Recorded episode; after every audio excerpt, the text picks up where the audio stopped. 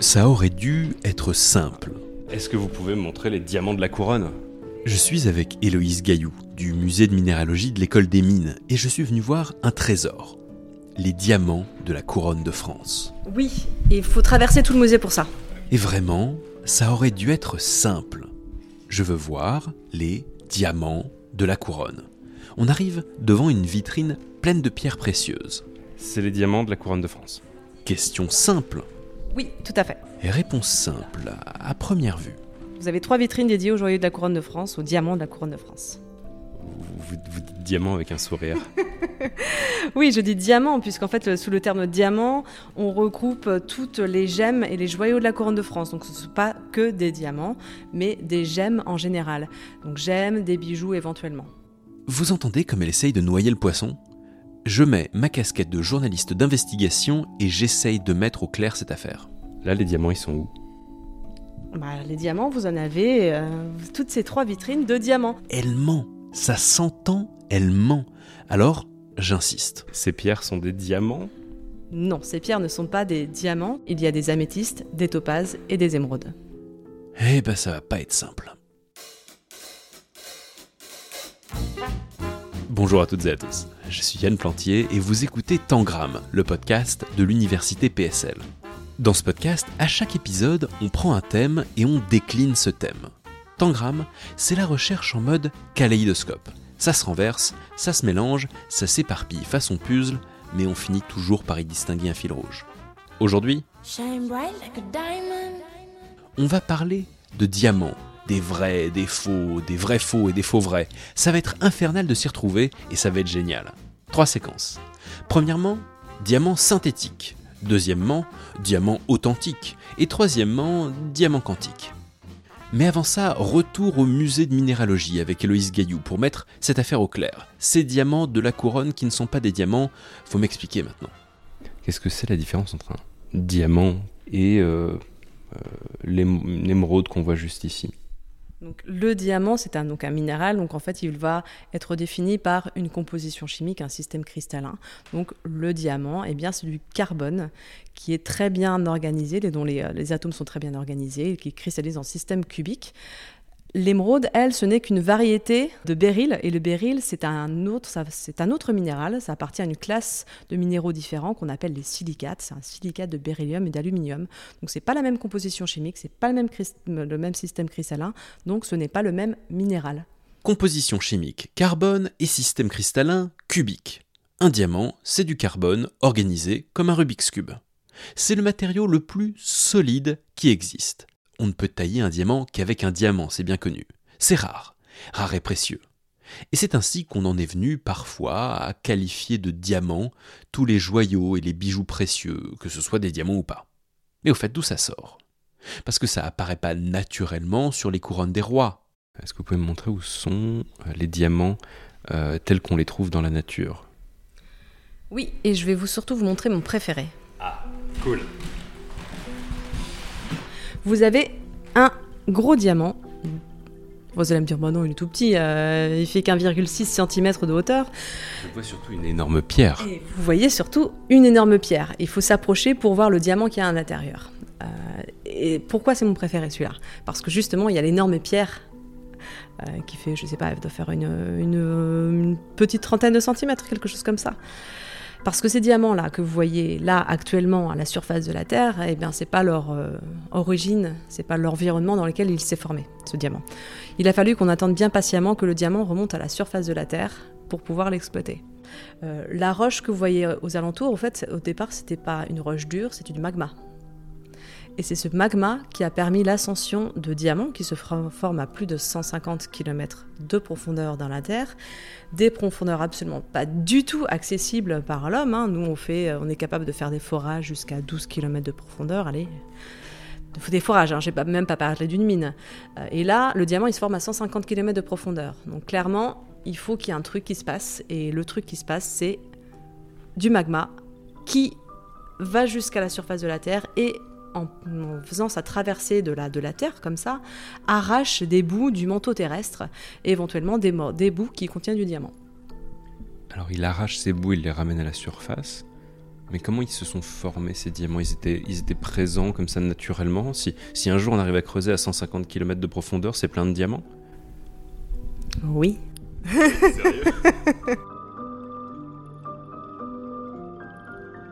Celle-là, je l'avais pas vu venir. L'abondance de diamants sur Terre. Inaccessible, bien sûr. Si je veux un diamant, il va donc falloir que j'attende qu'il y ait une éruption de magma profond dans le bassin parisien, et ce n'est ni probable ni souhaitable, ou alors il va falloir que je sorte le porte-monnaie pour en acheter un. Voilà, j'ai pas du tout envie de sortir le porte-monnaie. Donc, je me demande, est-ce que ça se fabrique, un diamant? Allez, séquence numéro 1, diamant synthétique, la recette simplissime. Simplissime, des recettes fraîches et surtout très faciles.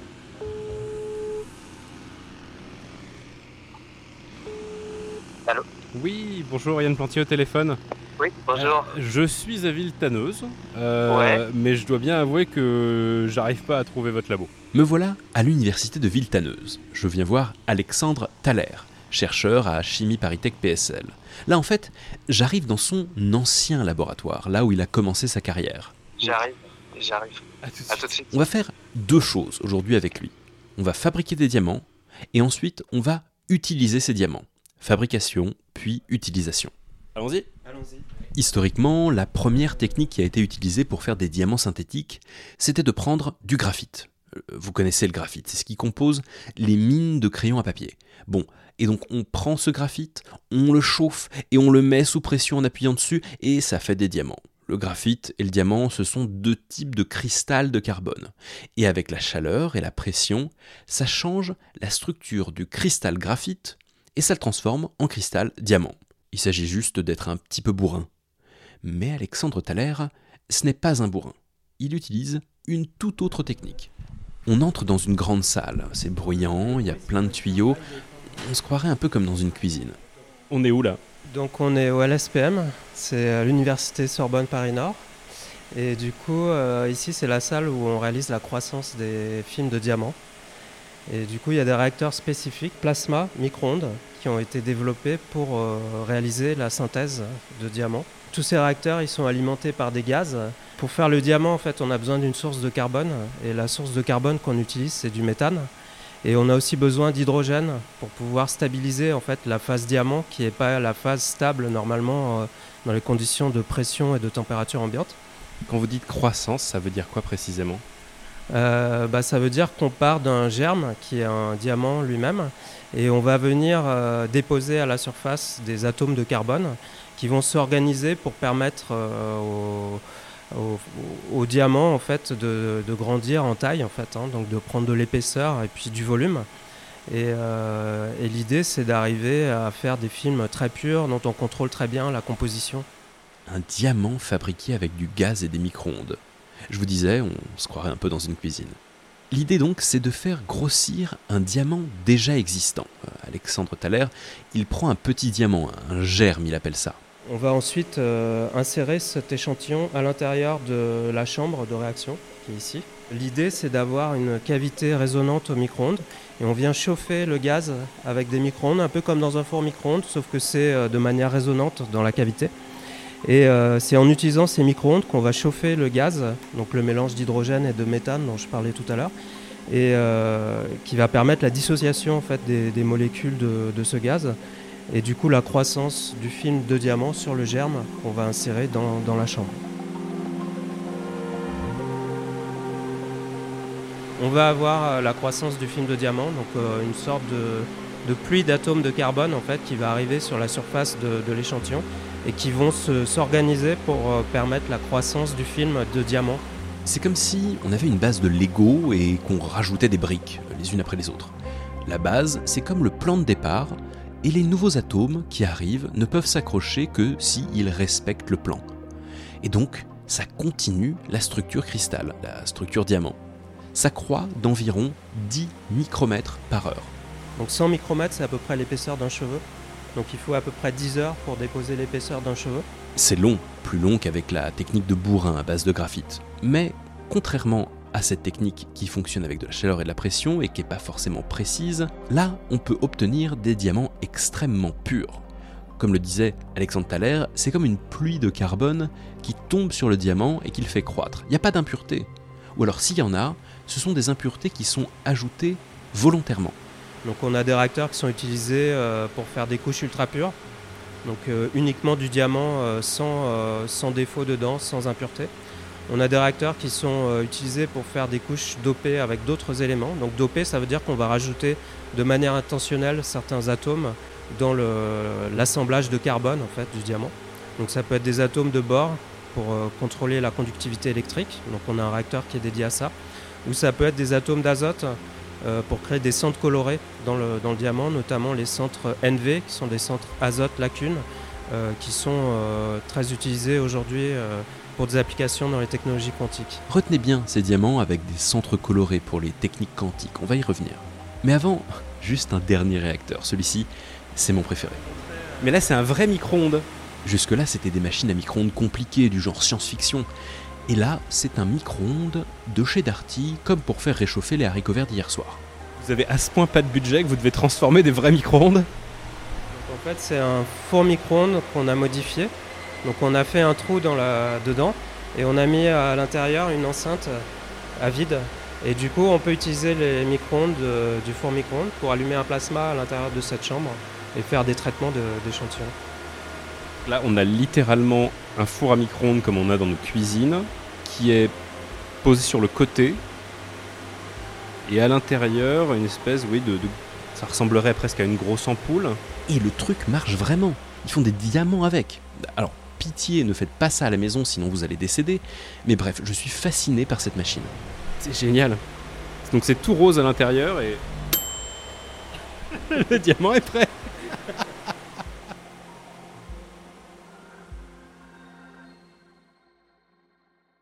Bon allez, sans transition, séquence numéro 2, diamant authentique. Un peu de littérature pour approfondir le sujet des diamants.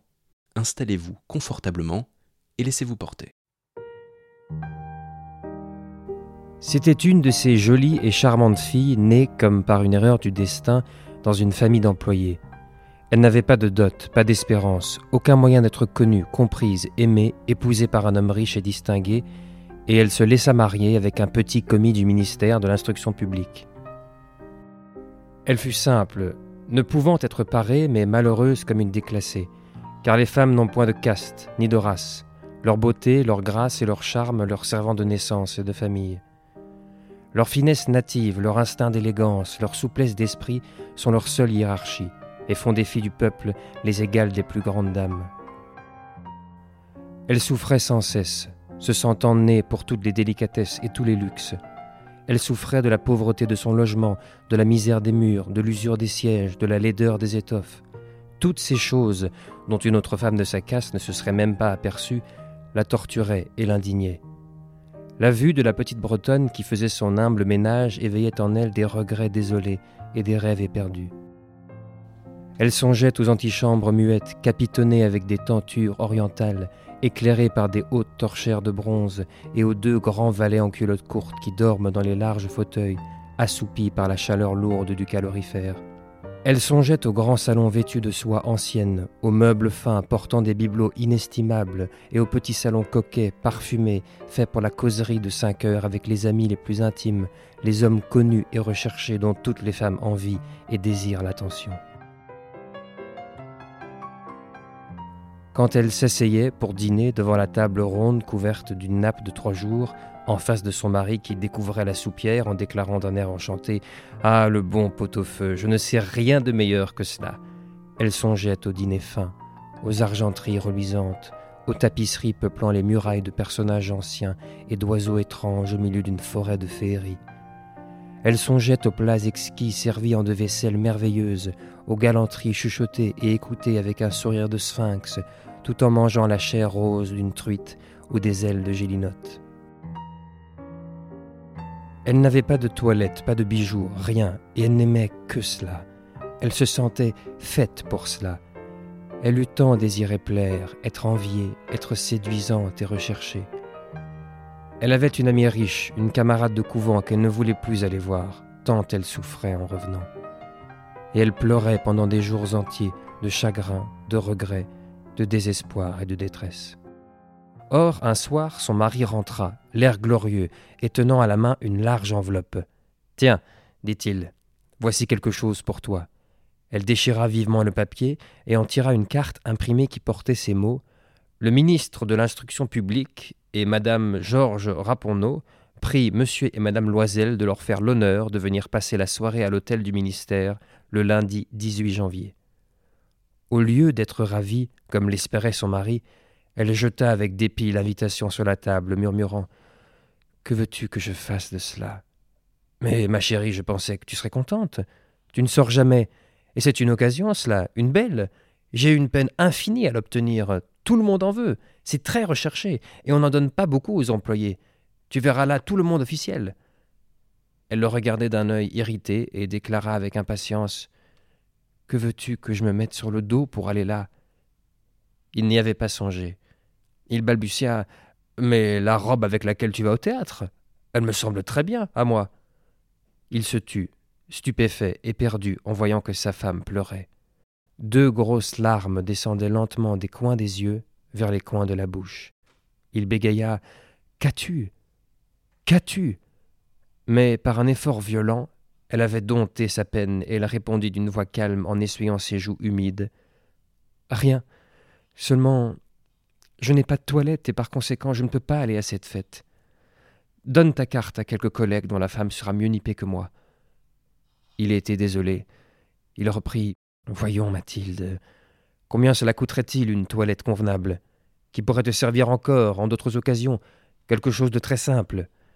Elle réfléchit quelques secondes, établissant ses comptes et songeant aussi à la somme qu'elle pouvait demander sans s'attirer un refus immédiat et une exclamation effarée du commis économe. Enfin, elle répondit en hésitant Je ne sais pas au juste, mais il me semble qu'avec quatre cents francs, je pourrais arriver. Il avait un peu pâli car il réservait juste cette somme pour acheter un fusil et s'offrir des parties de chasse l'été suivant dans la plaine de Nanterre avec quelques amis qui allaient tirer des alouettes par là le dimanche. Il dit cependant Soit, je te donne quatre cents francs, mais tâche d'avoir une belle robe. Le jour de la fête approchait, et Madame Loisel semblait triste, inquiète, anxieuse. Sa toilette était prête cependant. Son mari lui dit un soir Qu'as-tu, voyons, tu es toute drôle depuis trois jours? Et elle répondit Cela m'ennuie de n'avoir pas un bijou, pas une pierre, rien à mettre sur moi. J'aurais l'air misère comme tout. J'aimerais presque mieux ne pas aller à cette soirée. Il reprit tu mettras des fleurs naturelles. C'est très chic en cette saison-ci. Pour dix francs, tu auras deux ou trois roses magnifiques. Elle n'était point convaincue. Non, il n'y a rien de plus humiliant que d'avoir l'air pauvre au milieu de femmes riches. Mais son mari s'écria Que tu es bête Va trouver ton amie Madame Forestier et demande-lui de te prêter des bijoux. Tu es bien assez lié avec elle pour faire cela. Elle poussa un cri de joie. C'est vrai Je n'y avais point pensé. Le lendemain, elle se rendit chez son amie et lui conta sa détresse. Madame Forestier alla vers son armoire à glace, prit un large coffret, l'apporta, l'ouvrit et dit à Madame Loisel Choisis, ma chère. Elle vit d'abord des bracelets, puis un collier de perles, puis une croix vénitienne, or et pierreries, d'un admirable travail. Elle essayait les parures devant la glace, hésitait, ne pouvait se décider à les quitter, à les rendre. Elle demandait toujours Tu n'as plus rien d'autre Mais si, cherche. Je ne sais pas ce qui peut te plaire. Tout à coup, elle découvrit, dans une boîte de satin noir, une superbe rivière de diamants, et son cœur se mit à battre d'un désir immodéré. Ses mains tremblaient en la prenant. Elle l'attacha autour de sa gorge, sur sa robe montante, et demeura en extase devant elle-même.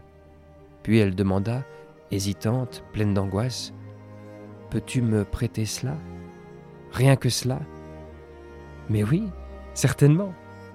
Elle sauta au cou de son ami, l'embrassa avec emportement, puis s'enfuit avec son trésor.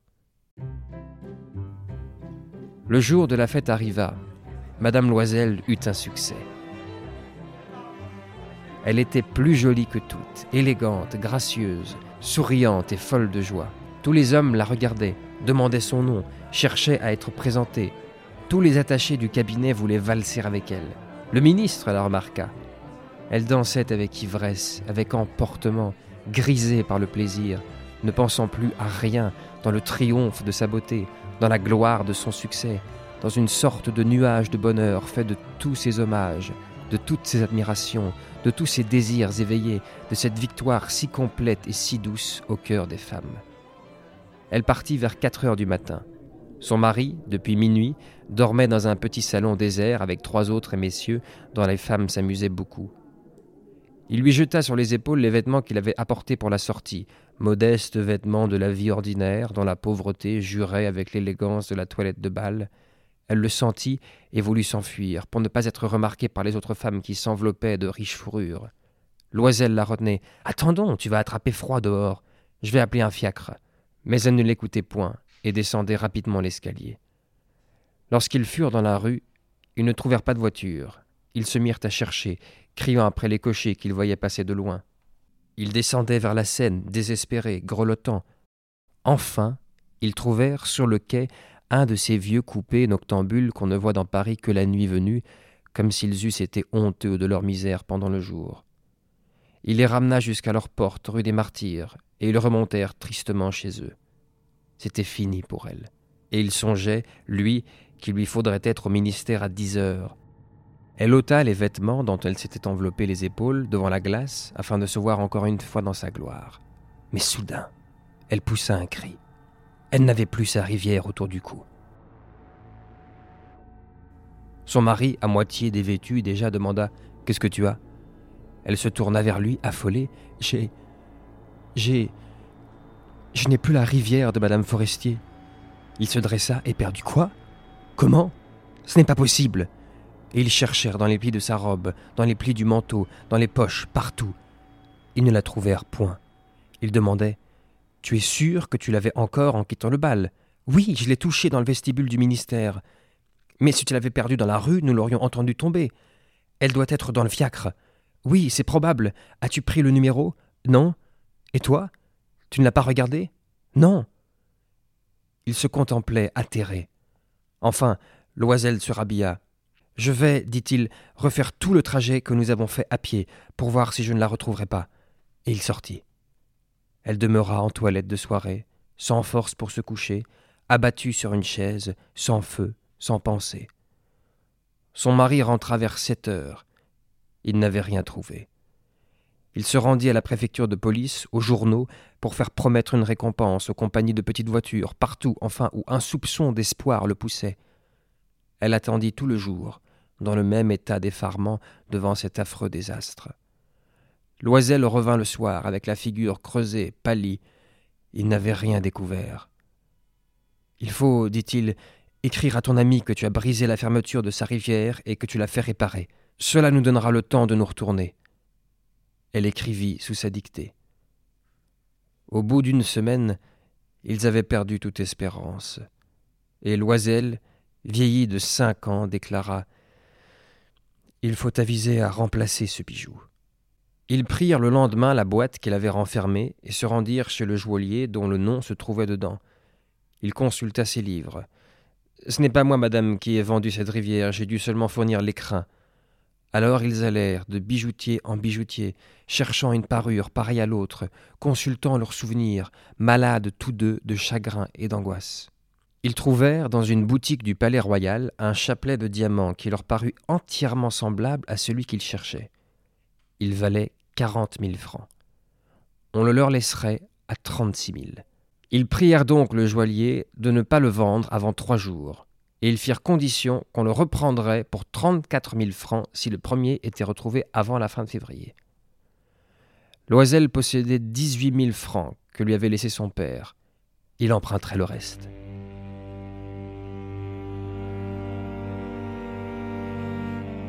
Il emprunta, demandant mille francs à l'un, cinq cents à l'autre, cinq louis par-ci, trois louis par-là. Il fit des billets, prit des engagements ruineux, eut affaire aux usuriers, à toutes les races de prêteurs. Il compromit toute la fin de son existence, risqua sa signature, sans savoir même s'il pourrait y faire honneur, et épouvanté par les angoisses de l'avenir, par la noire misère qui allait s'abattre sur lui, par la perspective de toutes les privations physiques et de toutes les tortures morales, il alla chercher la rivière nouvelle, en déposant sur le comptoir du marchand trente-six mille francs.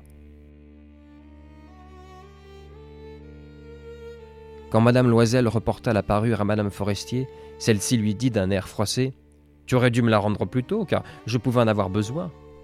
Elle n'ouvrit pas l'écrin, ce que redoutait son ami. Si elle s'était aperçue de la substitution, qu'aurait-elle pensé? Qu'aurait-elle dit? Ne l'aurait-elle pas prise pour une voleuse? Madame Loisel connut la vie horrible des nécessiteux. Elle prit son parti, d'ailleurs, tout d'un coup, héroïquement. Il fallait payer cette dette effroyable. Elle paierait. On renvoya la bonne, on changea de logement, on loua sous les toits une mansarde, elle connut les gros travaux du ménage, les odieuses besognes de la cuisine. Elle lava la vaisselle, usant ses ongles roses sur les poteries grasses et le fond des casseroles. Elle savonna le linge sale, les chemises et les torchons qu'elle faisait sécher sur une corde. Elle descendit à la rue chaque matin les ordures et monta l'eau, s'arrêtant à chaque étage pour souffler. Et, vêtue comme une femme du peuple, elle alla chez le fruitier, chez l'épicier, chez le boucher, le panier au bras, marchandant, injurié, défendant sou à sou son misérable argent. Il fallait chaque mois payer des billets, en renouveler d'autres, obtenir du temps. Le mari travaillait le soir à mettre honnête les comptes d'un commerçant et la nuit, souvent, il faisait de la copie à cinq sous la page. Et cette vie dura dix ans. Au bout de dix ans, ils avaient tout restitué, tout, avec l'auto de l'usure et l'accumulation des intérêts superposés. Madame Loisel semblait vieille maintenant.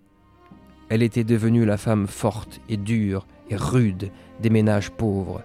Mal peignée, avec les jupes de travers et les mains rouges, elle parlait haut, lavait à grande eau les planchers, mais parfois, lorsque son mari était au bureau, elle s'asseyait auprès de la fenêtre et elle songeait à cette soirée d'autrefois, à ce bal où elle avait été si belle et si fêtée. Que serait-il arrivé si elle n'avait point perdu cette parure? Qui sait? Comme la vie est singulière, changeante, comme il faut peu de choses pour vous perdre ou vous sauver. Or, un dimanche, comme elle était allée faire un tour aux Champs-Élysées pour se délasser des besognes de la semaine, elle aperçut tout à coup une femme qui promenait un enfant. C'était Madame Forestier, toujours jeune, toujours belle, toujours séduisante. Madame Loisel se sentit émue. Allait-elle lui parler? Oui, certes. Et maintenant qu'elle avait payé, elle lui dirait tout. Pourquoi pas? Elle s'approcha. Bonjour, Jeanne. L'autre ne la reconnaissait point. S'étonnant d'être appelée ainsi familièrement par cette bourgeoise. Elle balbutia. Mais, madame, je ne sais pas, vous, devez vous tromper. Non. Je suis Mathilde Loisel. Son ami poussa un cri. Oh, ma pauvre Mathilde, comme tu es changée. Oui, j'ai eu des jours bien durs depuis que je ne t'ai vue, et bien des misères. Et cela à cause de toi. De moi? Comment ça? Tu te rappelles bien cette rivière de diamants que tu m'as prêtée pour aller à la fête du ministère Oui Eh bien? Eh bien, je l'ai perdue. Comment, puisque tu me l'as rapportée? Je t'en ai apporté une autre, toute pareille. Et voilà dix ans que nous la payons. Tu comprends que ce n'était pas aisé pour nous, qui n'avions rien. Enfin, c'est fini, et je suis rudement contente. Madame Forestier s'était arrêtée. Tu dis que tu as acheté une rivière de diamants pour remplacer la mienne? Oui. Tu ne t'en étais pas aperçue, hein? Elles étaient bien pareilles. Et elle souriait d'une joie orgueilleuse et naïve. Madame Forestier, fort émue, lui prit les deux mains. Oh, ma pauvre Mathilde. Mais la mienne était fausse. Elle valait au plus cinq cents francs.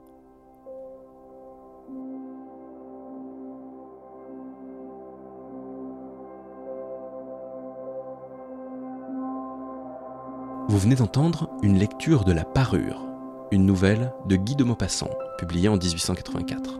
Elle vous a été lue par Geert van der Weynen, du Conservatoire national supérieur d'art dramatique PSL. Il y a 140 ans, à l'époque de Maupassant, on ne faisait pas encore de diamants synthétiques dans les laboratoires, mais à l'époque déjà, la confusion régnait entre le vrai et le faux. Ce n'est pas spécifique aux bijoux, qu'on soit clair, mais j'ai toujours trouvé surprenantes toutes ces choses qui n'ont pas vraiment de valeur intrinsèque. La valeur d'un diamant, c'est la valeur que quelqu'un qui veut l'acheter est prêt à mettre dedans. Le jour où le monde entier décide de ne plus avoir aucun intérêt pour les diamants, eh bien les diamants redeviendront des cailloux comme les autres. comme les NFT. Si des milliardaires décident qu'un dessin de chimpanzé vaut le prix d'une petite maison, ça vaut le prix d'une petite maison. Par contre, demain, ça peut aussi valoir moins cher que la clé USB sur laquelle on le stocke.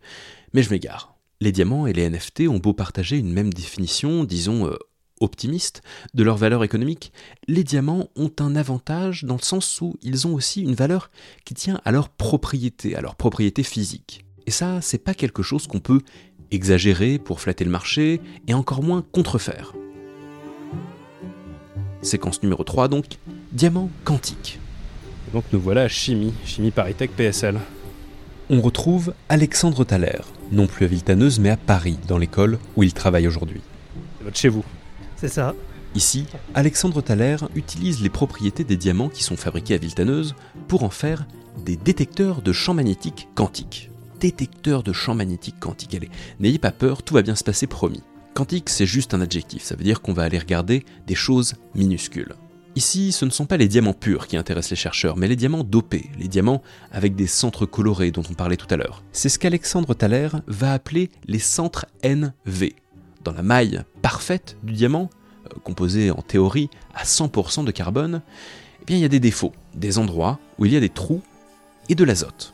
Voilà, tout à fait. Donc c'est essentiellement du carbone, mais avec une très très faible proportion d'azote qui a été mis dedans. Donc de l'ordre de quelques ppb. Donc ppb, c'est des parties par milliard. Donc sur un milliard d'atomes, euh, il y aurait un atome euh, d'azote, donc un atome qui serait pas du carbone. Il fait tout noir dans le laboratoire. Les expériences qui sont faites ici ont à voir avec la lumière, donc on n'allume pas d'ampoule, ça serait juste le meilleur moyen de se mettre des interférences inutiles. Donc en fait, on a le diamant qui est positionné euh, ici sur le, dans, le petit, euh, dans le petit support euh, métallique ici, et qui est face à un objectif de microscope. Et sur ce diamant, on vient envoyer un laser vert qui suit ce chemin avec un certain nombre de, lentilles pour focaliser la lumière sur l'échantillon. Et, euh, du coup, on vient euh, envoyer ce laser vert sur l'échantillon et euh, exciter du coup ces centres NV. Et la réponse de ces centres NV, ça va être d'émettre euh, des photons, donc de la lumière, dans le rouge. Ce qui se passe quand on envoie le laser vert, c'est que ça va venir exciter les électrons des centres NV. Et quand l'instant d'après, ils vont se désexciter, ils vont relâcher de l'énergie sous la forme d'une lumière rouge. Et c'est là que ça devient intéressant.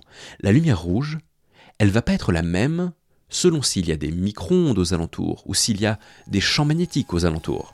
L'intensité de, fluorescence ici va dépendre euh, très fortement de l'environnement autour du, du, centre NV. Et euh, du coup, on peut utiliser ça comme, euh, pour réaliser des capteurs, notamment des capteurs de champs magnétiques. Donc si on approche un, un aimant de, l'échantillon, en fait, la fréquence de résonance micro-ondes va très légèrement euh, se déplacer.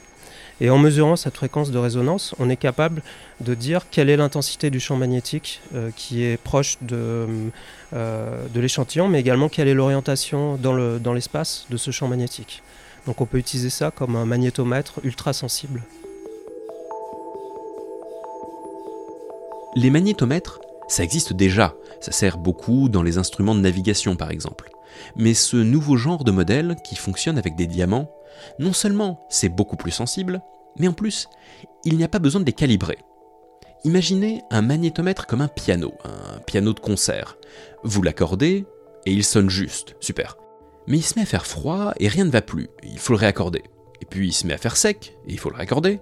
Et il fait humide il faut le réaccorder, il fait chaud, il faut le réaccorder. Euh, J'exagère, mais vous voyez le genre. C'est pas des instruments auxquels on peut faire confiance aveuglément, et c'est là que les magnétomètres version 2.0 avec des diamants, c'est tout de suite super utile. Plus rien à calibrer, on est nickel. Et donc on peut les envoyer n'importe où, sur Mars, dans l'espace, et, même sur Terre, dans des endroits improbables. Par exemple, il y a des, chercheurs qui travaillent sur, sur des cartographies de, champs magnétiques euh, à, l'échelle terrestre. Donc le champ magnétique, il n'est pas le même en tout point euh, de l'espace, il dépend euh, de la position sur laquelle on est sur Terre, mais également de la géologie en dessous. Et du coup, il y a des cartes magnétiques euh, très précises qui ont, été faites de, la Terre. Et euh, si on réalise euh, à, un endroit précis une cartographie magnétique du champ terrestre, on pourrait potentiellement être capable de se positionner dans l'espace, donc savoir où on se trouve dans le monde, sans avoir besoin d'avoir par exemple un satellite et un GPS qui nous donnerait cette information.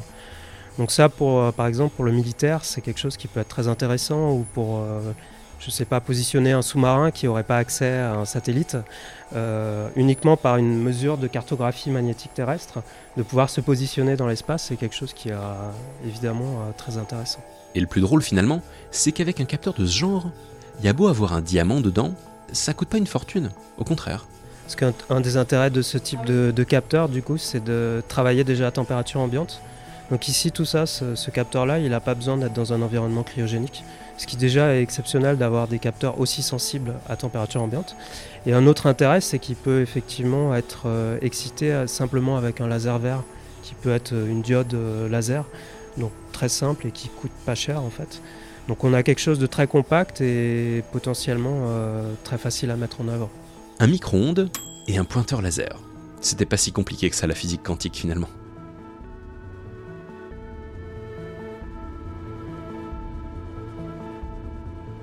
C'est la fin de cet épisode de Tangram, le podcast de l'Université PSL. Ce podcast est produit par l'Université PSL, labellisé Science avec et pour la société par le ministère de l'Enseignement supérieur et de la Recherche. Il est réalisé par moi-même, Yann Plantier. Si vous aimez ce podcast, partagez-le autour de vous, laissez un commentaire et mettez-nous des étoiles sur vos applications. Ça coûte rien et ça fait plaisir. À bientôt!